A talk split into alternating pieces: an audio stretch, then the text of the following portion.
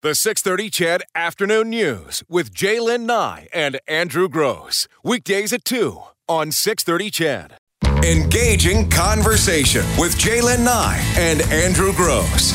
Breaking news with Eileen Bell and sports with Morley Scott. This is the Afternoon News on 630 Ched, Edmonton's breaking news and conversation station.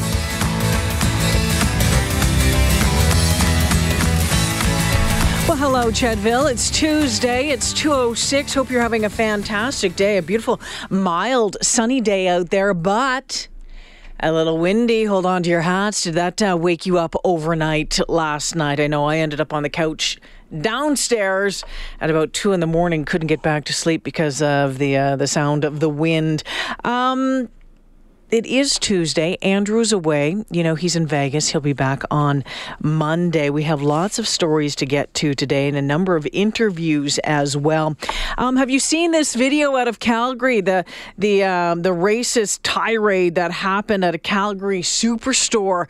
Um, well, we're going to take a look at that. We're going to take a listen to that, and then get some uh, perspective from someone who has gone through something very similar right here in Edmonton. And in fact, he's moving towards uh, a big summit coming up in the new year. Make it awkward, a diversity, a cultural summit about spreading peace and love. So we'll talk to Jesse Lipscombe at the uh, 3:30 point at three o'clock today.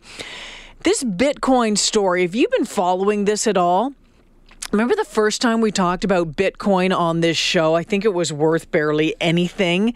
And now, as of, I think I just checked about 10 minutes ago, uh, one Bitcoin equals just over 15,000 Canadian dollars.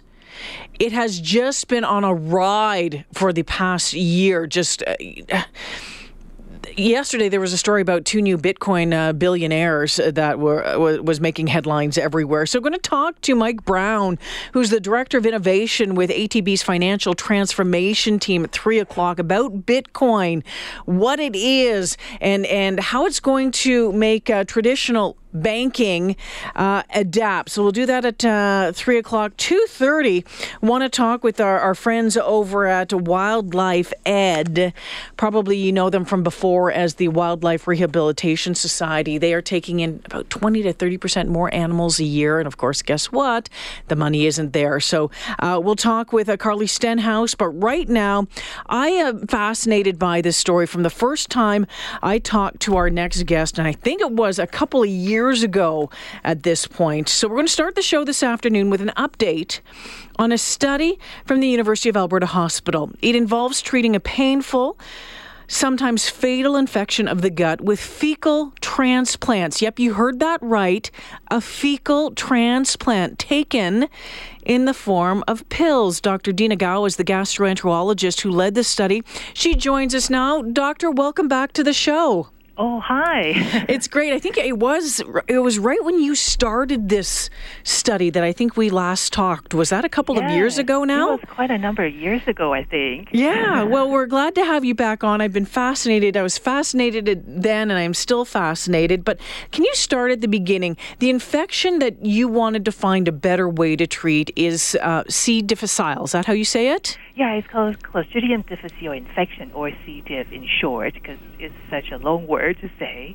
Um, so this is an infection usually happens in the context of having taking antibiotics for some other infection, such as a bladder infection or pneumonia or whatever it is.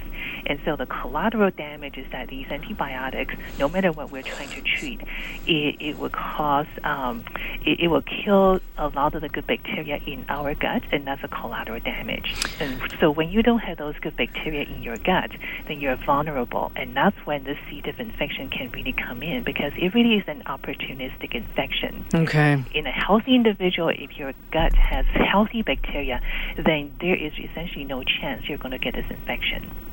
But as you mentioned, if you're taking medication or an antibiotic to kill uh, a bug of some other sort, it can kill those good bugs in your in your belly. And I think oftentimes we forget about those and all the hard work that they're doing in there and how important they are.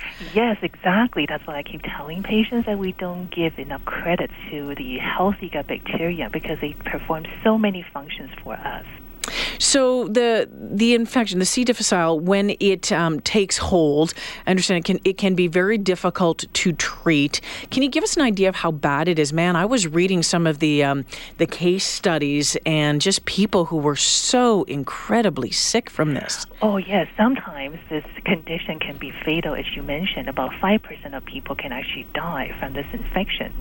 And so, if it's really bad, what can happen is that people have a lot of pain. Their belly becomes really distended. They have diarrhea. It's just like it doesn't want to stop, Mm-hmm. and their white blood cell can really climb really, really high. Their kidney function can really can or their kidneys can really shut down. Wow. And so, in that situation, that's the worst case scenario. Without an operation to remove the large intestine, that person can really die. Oof. And yeah, so in most cases, fortunately, we're dealing with mild to milder or mild to moderate form of the infection where patients would have diarrhea. They may have some belly pain. Um, and for the most part, we can treat with another antibiotic. It's called Flagyl or vancomycin. And so that would get the infection under control. But in the process of these antibiotics, we are killing more good bacteria. And so that's really ironic because then in that situation, we wipe out more good bacteria. And then for some individuals, it's not just a one time infection. Once you finish your antibiotic, you're okay for a while, and then it can come back. Hmm, And okay. So for some patients, it becomes a vicious cycle. When you go on the Flagyl or the vancomycin, you're okay, but when you stop, C. diff comes back. And the reason is because you don't have those good bacteria around to protect you, because that's really your best weapon against C. diff is the good bacteria. Dr. Kao, how many how many people how how how common is C. diff? It is very common. Yeah. And in fact, Edmonton is a hotbed for Oh, no. Infection. Yes, we have the highest incidence in the province, and the University of Alberta has the highest incidence of C. diff infection when patients come into the hospital. Oh. Why, Yeah, why, so- why would we have the highest? Are we just prescribing too many antibiotics? We're not entirely sure why Edmonton has the highest rate, and usually this infection happens because people have been taking antibiotics. And yes, you're right that perhaps because we're taking too many courses of antibiotics, maybe that's the reason. But again, we don't know for Okay. sure. That's interesting, And yeah, so for these patients where the infection is just not a one time, but it keeps coming back, Yeah. there is really no better option for these patients. And obviously, you don't want them to be on antibiotics forever. No, no, no. Yeah, and that's where that's really where fecal transplant comes. in. Okay. And because, you know, I was reading the story of one woman, I think she's had 20 bouts of diarrhea in 24 hours. And I mean, anyone who's gone through that, and most of us have gone through having bouts of diarrhea, but I can't imagine 20 bouts in a day. Like, that Oh, would be exhausting and painful. Horrendous. Yes, it's absolutely horrendous. Most patients, when they get to that situation where it's not just a one-time infection, but it keeps coming Yeah. back, when they come to see me, they, they it's not just the gut that's affecting that's affected. They they have no energy. They just don't feel well. They have no appetite. They lost a lot of weight. It's a systemic disease. It affects your whole body. So, Dr. Kao, you're sitting around at a table one day and say, you know what I think would, would, would help with this is a fecal transplant. I honestly, I didn't come up with this idea. This actually has been in practice since the fourth century in Okay, China. really? yes. okay, then the Back- pills then. Back when there was no antibiotics, no other therapy available. okay. And yeah, so actually in the modern history, I think it first started in about 1950s when people Okay. sort of when they just didn't know what else to do with certain infection, and they they decided, okay, maybe this is the way to do it, and they miraculously cured patients who have C. diff infection, but at the time they didn't know it was C. diff because C. diff was a very difficult bacteria to grow in a culture medium, and so they just knew it was a bad infection, but they didn't know it was C. diff, and they used fecal transplant to treat that condition. And, And so it was just just serendipity. and you know, of course, uh, and yeah, we, we chuckle about it. And, you know, I know we've talked about this before. That ick factor comes in because people think, oh my gosh, a fecal transplant. What does that mean, and how does how does that work? You know, yeah. how's it done? Maybe you can explain uh, how that works. Yeah, and so basically, what we do is because there are so many healthy gut bacteria in our gut that we simply do not have the capacity to grow. We don't really know who they are or what they do or what do they need in terms of um, growth requirement, and that's why we have to resort to this sort of seemingly backward uh, methods, and uh, it's almost like a blood transfusion. We cannot manufacture blood, and that's why we need blood donors. And so, when it comes to the healthy gut bacteria that we cannot grow in the lab, we have to go to the source. Hmm. we go to a healthy individual and essentially try to harvest the good bacteria in their gut. Hmm. So we have a pool of healthy stool donors, almost like the blood donors. Okay. Somehow, stool donors just don't really sound as noble as blood donors. oh, joking aside, yes, it's very serious. It is. yeah, so we have these pool of stool donors within our program, and we take it very seriously. They they undergo screening process, and we do we repeat a screening process every four months to make sure they're still healthy, their blood is is, is okay, there's no infectious agents that can make another person sick. And so then what they do is that they bring in a donation, basically their okay. stool, yep. and then we process in the lab where we essentially filter out all the large undigested particles. So we we are left with a liquid uh, slurry, so to speak, and that essentially is just a liquid with all the good bacteria in there. Okay, and so it's put into pill form? Yeah, so then what we do with this liquid is that we spin it down with a very high speed centrifuge, and so it's spinning at like 10,000 gravity. Um, and we essentially precipitate out the bacteria so mm-hmm. it becomes like a jelly, uh, peanut jelly consistency. Okay. And then we pipette it into the individual capsules on dry ice. Hmm. And we get we put them in the freezer minus 80 and then when a patient needs the pills, then we take it out of the freezer. Okay, and then it's and I've read in in some cases, you know, the first dose is making big differences. Oh yes, and the the difference can is somewhat uh, individualized. I have seen patients where they tell me that the first day after the transplant, they go home, they take a nap, and then when they up when they wake up, they they feel different. They feel this surge of energy. It's almost like the light switch has turned on again. So I'm guessing that the new part of this is the is the pills because if I remember correctly that the fecal transplants were done before through a colonoscopy. Is that correct? We used to do it by colonoscopy just because in the literature what has been reported is that uh, with colonoscopy it seems to have the highest success rate. With just single treatment we're getting at about 90% success rate. Uh, there are other ways to do it. Sometimes you can also insert a feeding tube into your intestine okay. and then give it that way through the nose. Uh, but the success rate is about 80, 70, 80 percent. And so um, just because the success rate is the highest so far by colonoscopy, and that's why traditionally we have been doing it that way. But then we we also have our theories um, because Dr. Tom Louie in Calgary mm-hmm. is actually the, the first person in the world who came up with this idea of the poop pills. so to speak. And um, we have seen in the literature there was a, a small report where they had 20 patients and they gave them 15 pills a day for two days, and their success rate was only 70%. Huh. And so we kind of thought, well, maybe the pills are they're just not giving the right dose. And so we our our theory is that if we are starting out with the same dose, of donor stool, so to speak, then we probably should see very similar success rate. And that's sort of the background of this study, is that because we still don't know what is the best way to give this treatment, what is the safest way, what's the, the most efficient way, the, the cheapest way mm-hmm. in terms of uh, to our healthcare system, and if a patient has any preference because yeah. I think we should also look at a patient perspective as well. Mm-hmm. But these pills are having, um, what was it? I, I was reading, what, 96% success rate in some yes, cases? Yes, 96% which is that's that's fantastic. It is fantastic. We're so pleased with the results of the study. So, what happens now with the results of this um, and, and, moving forward? And we know so then, you know, a couple of things. We know the benefit to the patient. You know, after this recurring infection of C. diff, and you know, the pain and everything that they're going through, there's the possibility that within a couple of treatments, a couple of rounds of of these um, poop pills, let's call them, um, they're going to be feeling much much better. But is there an impact on the on the health system as well, Dr. Kao?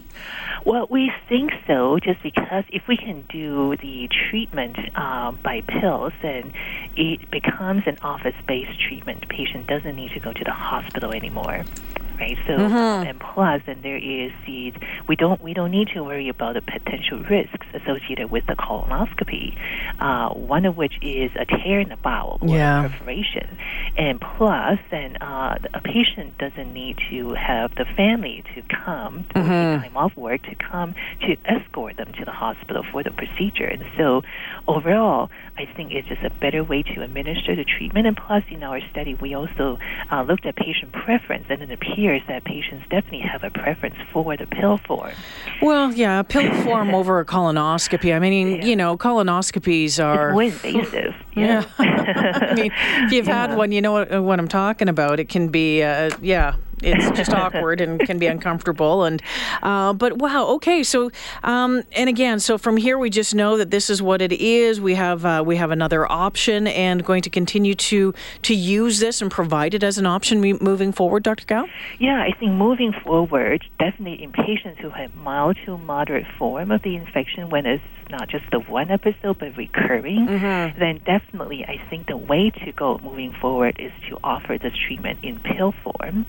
And so we are working very hard with Alberta Health Services trying to see how we can best implement this as a provincial program. So there's a lot of work being done on that front.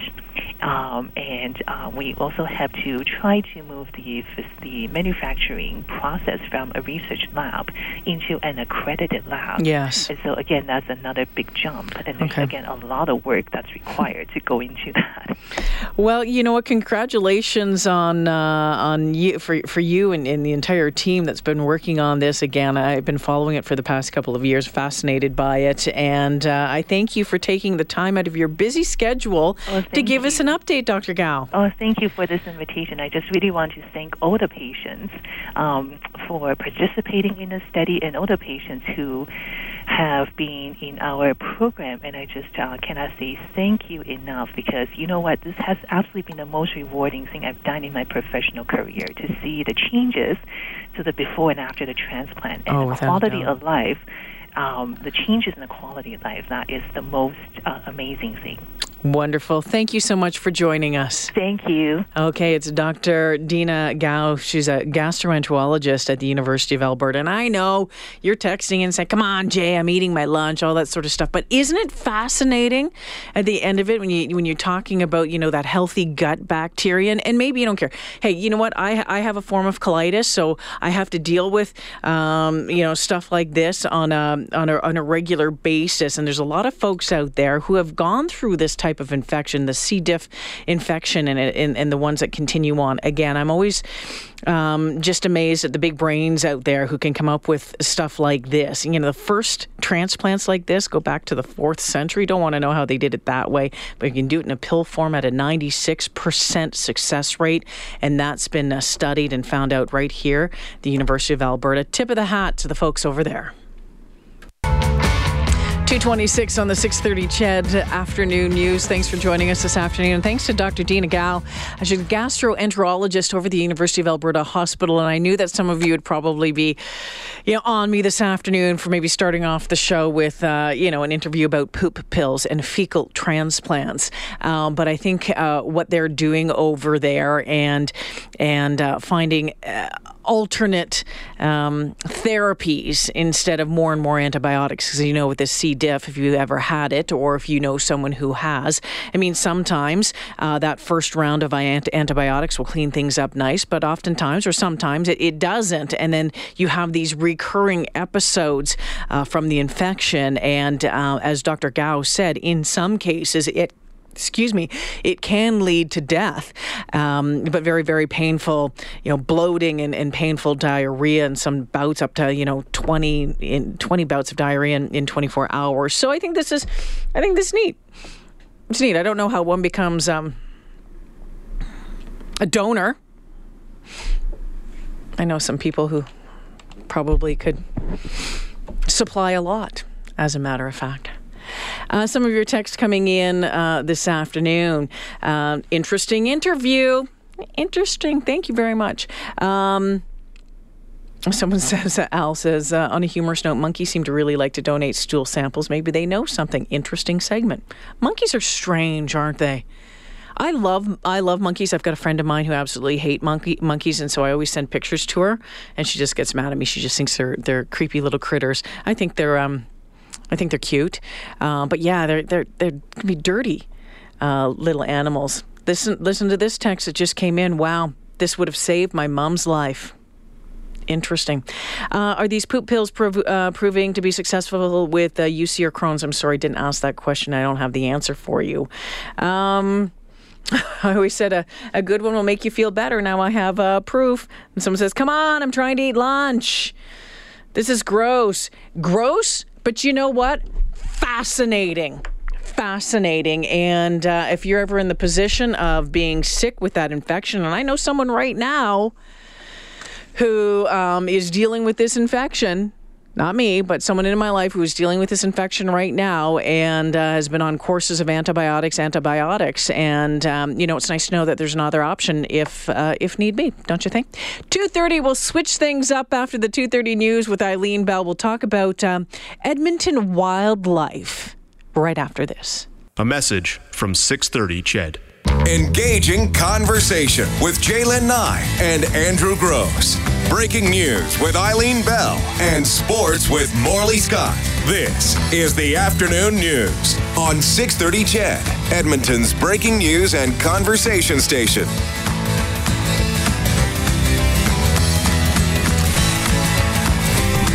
235 on the 630 Ched afternoon news. You can get a hold of me anytime at 630 630. The phone number here is 496 Now, my first introduction to this next organization was when I found a small owl on my back porch, probably about 2007 when I was living in Terwillegar Town. Not knowing what to do, I started Googling the Edmonton Wildlife Rehabilitation, something, you know, just help me, wildlife rehabilitation. And I found them. It's now known, though, as Wild North. Ed, Wild North. and I had that written down, Wild North. And it's the only full scope rehabilitation center in northern Alberta. Um, and, and it's busy. It's busy, taking in about 20% more animals, and the center is struggling to pay the bills. Joining me in studio is Carly Stenhouse, the manager of Wild North. Wild Ed. Okay, now you've got me confused because I actually had Wild Ed and then Wild North. that's part of Wild There North organization. I had it all written down I'm not that now I'm important. now I'm questioning myself. um, yeah, you know what? Um, I was just started to tell you this. So yeah, I'd opened the door one night in the wintertime, and there was a little. A little brown owl, probably the size of a small football, Aw. back there. And I had two bird dogs at the time a Chesapeake Bay Retriever and a Brittany Spaniel, so they're not going out the back door. and I kept checking on it throughout the uh, throughout the evening. It was still there, but I thought, okay, I had read that you know when when when birds are stunned, Yeah. just get them, put them in the safe spot, and let them go. But by morning, it was still there and it had fl- face planted at this point. So what I had done, I had read, and we we bundled it all up in a box and took it over to where was it? Over 127th. Yep, yep, off the where we hen still Yeah, and uh, it was great. You guys, you know, took the little dude in and took good care of him. Unfortunately, had some massive head trauma. Either smacked too hard into uh, the window, or they think he might have got hit by a car. Oh, okay. Um, but it was a really, really good experience, and it and it was nice to know that you were there Yeah. um, for these animals because I was devastated by this little guy Yeah. and, and learning about it. And you guys did let me know uh, what happened to him afterwards. So the history, though, of of uh, the group. I mean, how long has it been around for? We began in our Director of Wildlife Services shed basically in 1989. oh wow! Yeah, so it's been quite a while. It's been a while. And we've grown and grown since then, and now we have two facilities instead of just a shed. yeah. So where are the facilities? So our wildlife hospital, which is basically like our emergency room, that's Yep. where we want to get the animals in right away. That's in Edmonton, just north of Yellowhead Trail on 128th Street. okay. So I can give the full address. It's 12515 128th Street. Okay. And then our rehabilitation center is out in the country on Nature Conservancy of Canada land, just by Spruce Grove. Okay, out by Spruce Grove. So, w- what happens when someone sees something? What what should we do if it's a if it's an owl? If it's a beaver, or a skunk. I, I don't know. What animals are you taking in? What and what should we do when we see an injured animal? So we take in every species of wild bird that can be found here in Alberta. So any wild bird from a little hummingbird to a golden eagle and anything in between. Um, and for mammals, we take care of mostly the smaller mammals. So things Okay. like beavers, porcupines, muskrats, jackrabbits, bats, baby skunks. We can take baby deer and baby moose. So all of those smaller mammals, but nothing like an adult deer um, or like a cougar or something Okay. like that. Yeah. And if you find one that you're concerned about, the best thing to do is to call us on our wildlife hotline. So our wildlife hotline is answered. Um, we answer phone calls every single day of the year. So far this year, I think we've gone over like 8,500 phone calls Wow. just since the beginning of January. What's the number, Carly? So it's 780-914-4118. Okay. We're often not able to answer live because we're already talking to someone Yeah. or dealing with someone who's come in with an animal or dealing with the animals in the back. But if you leave a message, we'll call you back as soon as possible and give you all the advice you need about your specific situation. How busy are you right now? we're really busy. Like we're it's quite significant this year. We're probably going to take in another or an extra 500 animals compared to last year. Why do you think that is? Partly, I think it's just because more people know that we exist, so they know that there is an option for these wild animals. A lot of the time, people just might not necessarily realize that there's mm-hmm. a place that can take them in, so they just say, just oh, let nature take its course, and then they just leave it be. But now we're kind of more in the public eye, so people know that there is somewhere that they can take these animals. And I guess it's got to be a, a bit of a balancing uh, well i don't say balancing act is not the right word but for those folks who say hey you know what nature will take its course It's a uh, there are those bit- people who believe that that that's Yeah, just definitely. nature and that that's the way it should be And we wouldn't want to like interrupt any natural processes. Like if you see, I don't know, a predator that's going through its like natural day, it has to hunt, it has to eat. We don't want to stop that and stop predators from being predators. But 95% of the animals that we're getting in are coming in because of something that has to do with people, not necessarily someone like hurting an animal on purpose, but just some sort of accident that happens because we're sharing our spaces. So them like flying into windows or getting caught by someone's pet cat or getting hit by cars or something like that. yeah would would uh, birds be the majority of what you're About taking eighty in percent are birds, and that's partly because we have so many here, and partly because Yeah. we could take every single species. And it's it's quite un, I, unreal. I think I remember when I was in there one time when I w- went in to see it, Yeah. and there was a big, beautiful owl in there. And uh, yeah, so how how do you handle and how do you know what to do with all of these different creatures that are coming in? we we are trained, so many of our staff have like wildlife rehab certification, um, but a lot of it is just learning about how to deal with each particular species. We deal with over 150 different species Wow. throughout the year, so you need to kind of know about every single one and how to handle them properly and what to do with them and stuff. So there's a lot of learning involved. I guess so. Um, some of them, if you had any. Are some of them tougher to deal with than others? Yes, um, we have a number of very, very feisty owls right Yeah. now. Um, we actually, over the last couple of weeks, we've taken in, I think, maybe 13 or 14 different owls, and they're all, I mean, they all have issues. Obviously, that's why they're in care, but they're all very, very feisty. So it's it's nice to see, but it's a little bit harder And it's handle. been interesting. The owls have been really in the news lately, and we talked about it last week on this show. And then there was another story out today about the number of owl attacks on small animals Mm-hmm. Yes. In the city and the region recently. Have you Yeah. been tracking that as yeah, well? Yeah, definitely. We've seen we've seen the news stories, and we've had a couple people call our hotline about it too. Um, it's really tough because I mean, owls are predators. Yeah. So if they see a little creature, then that's their instincts, right? They're going to go hunting. So it's really important if you have small pets and stuff to keep an eye on them and to be outside with them when they're out there because we do we share spaces with wildlife. They're around, and and they're you can't really prevent that from and I think that's one of the things, and, and maybe it's possibly one of the reasons why you're busier than ever before. And you talk about sharing spaces. I Mm-hmm. know where where I live. When I first moved out there seven years ago, it was just big fields and Right. farmland. Now I've got new subdivisions pushing all the way down. Yeah. So so the coyotes, the deer, the birds, all of that. Um, there, are, it's it's it's learning how to manage the land and share the land. And I'm not sure we're doing it so well. Yeah, and they need to, I mean, they need to figure out how to live in this new environment that we're providing for them. So it's it's a learning experience for them as well. So lots of birds coming in. Um, I know here at the station, and I'm going to ask a couple of questions about what, what should be done Sure. in certain cases. Um, at the station last year, and because I had dealt with the barn, You're an I had a expert. barn owl. No, I wasn't an expert, but I had an idea. I'd read some, and then this past summer, I had a bird hit the window at the Okay. Mm-hmm. house, so I looked it up again just to make sure.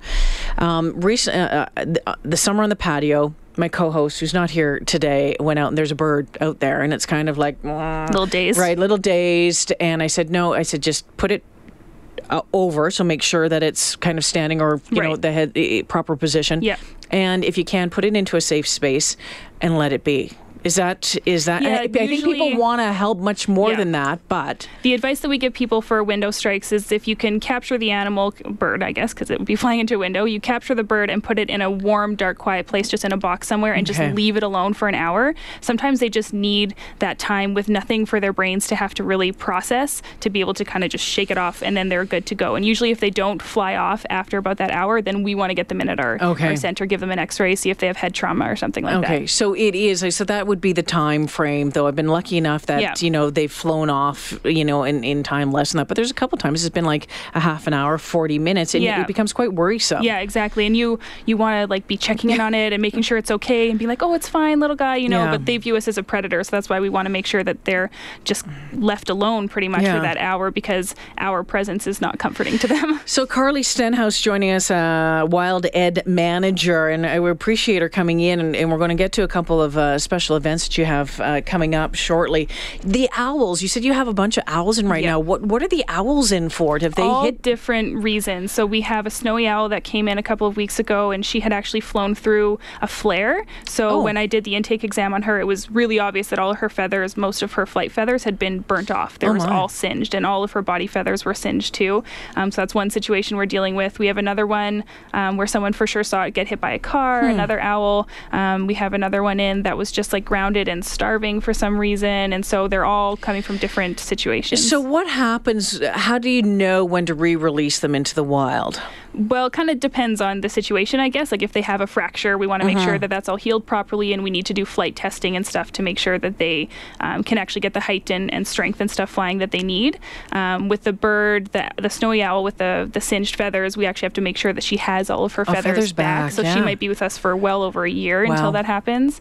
Um, we You have a cool job, Carly. It's very interesting, and it's it's different every single day. Absolutely. It's got to be a little heartbreaking at times Yeah, too. it's tough. We see some really rough situations sometimes, but we know that we're we're able to to help out in whatever way we can. So you said about eighty percent are um, are are birds Yeah. and about twenty percent mammals. What do you think that um, is probably the biggest mis- misconception about what to do with a mammal when we find it? And I, I know every I think it's every spring um, we get warnings about rabbits Yes. and that sort of thing. You know, what would be the number There's ones the out really kind of well-intentioned widespread Mm-hmm. myth that if you touch a baby mammal the mom's going to abandon it right away so sometimes people are in situations where they might have to maybe move a baby hare from like behind the tire of their vehicle to their yard they're like oh no i touched it now the mom's never going to take care of it anymore so we need to take it in but that is a myth for all the, the wild animals that live It here is a in alberta myth. yeah i mean it's good because it's preventing people from just going out and touching Yeah, baby yeah. wildlife all the time but it's also causing kind of false rescues Mm-hmm. when they don't need to happen so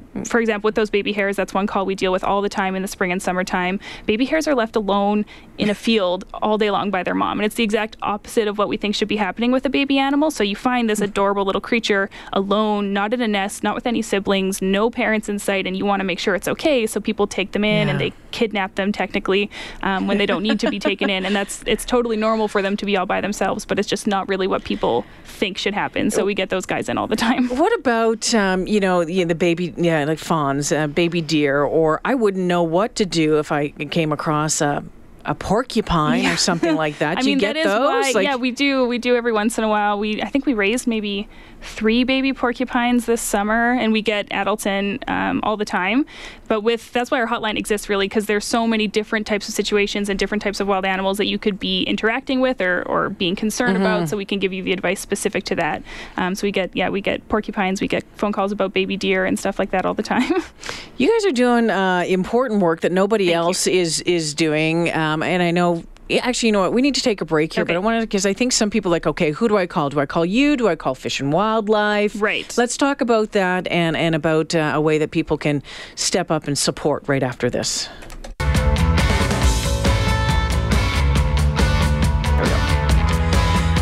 Two 251 on the 630 Ched Afternoon News, joined this afternoon by Carly Stenhouse. She's the manager of Wild Ed. Now, what's the difference between Wild Ed and Wild North? So Wild Ed is one of the programs within Wild North. Wild North is the organization, and we have Wild Rescue, Wild Care, and Wild Ed. So Ed is the education portion. I was just talking to you off air and asking what was the most unique animal you've ever treated there. So we take in, usually every year we get maybe one new species. So this year the new species was the Virginia rail. Mm-hmm. So any bird nerds out there might be excited about that. um, but everyone else is probably like, what is that? Yeah, wait, bats? Uh, we get bats. Yeah, we're overwintering. I think two or three big brown bats right now. Really? Yeah, so we get them every year as well. We get peregrine falcons. We're taking care of a peregrine falcon right now that you can sponsor on our website. We have. I think I just read um, today that they're finally off the endangered list yeah, too in Alberta, which is great. So that's that's probably going to happen pretty soon, which is so great. It's such a good story. I remember being back in Thunder Bay, and when they started to release them to try to get the mating pairs Yeah. again out at uh, Sleeping Giant Provincial Park, it was quite the so cool. It was quite the story. Yeah. Okay, so um, I, I had mentioned that I think some people are confused. Do we call you? Do we call Fish and Wildlife? When do we? What's So fish and wildlife, they wouldn't do any of the medical care Okay. for animals. So if it's an animal that actually needs assistance, if it actually needs rehabilitation, then if you're north of Red Deer all the way up into northern Alberta, we're the center that you would call. Okay, alrighty. Um, and again, we mentioned you guys have been taking in 20% more animals.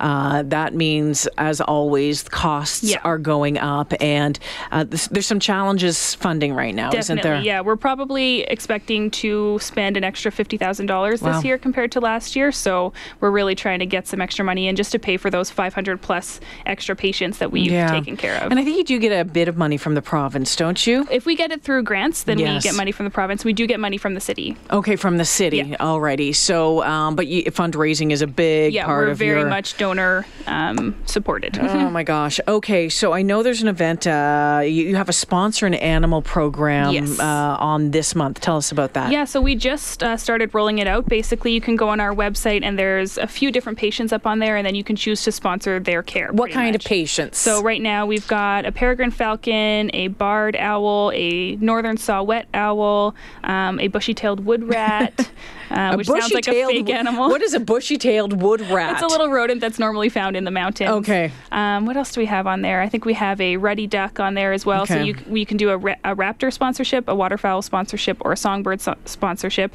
And we also have featured patient sponsorship. So you Okay. Mm-hmm. could sponsor the badger, the baby badger that we raised this year. I guess she's an adult now. Um, we have a group of owls that were overwintering, so you could choose to sponsor them too. And it's it's a really great gift idea. Now, did I read that there's a matching portion of this as well? Right as now, well? Yes. So, really, really generously, Finn McCool's City Center downtown is going to match any donation made to Wild North throughout the month of December up to $10,000, which is amazing. That is really, really great. Yeah. Thank you to the gang at uh, Finn McCool. So, thank you for the work that you're doing because I you. know that you're very busy. And then, you know, some of us who get lost in the backyard with a uh, with a barn owl or whatever it was, not knowing what to do, we've turned to you, and it's it's good to know that you're there. Again, that hotline is 780-914-4118. The website. wildnorth.ca. Nice and simple, wildnorth.ca. Lots of information on there as well. Thank you so much for joining no us, problem. Carly. Thanks for having me. The 630 Ched Afternoon News with J'lyn Nye and Andrew Gross. Weekdays at 2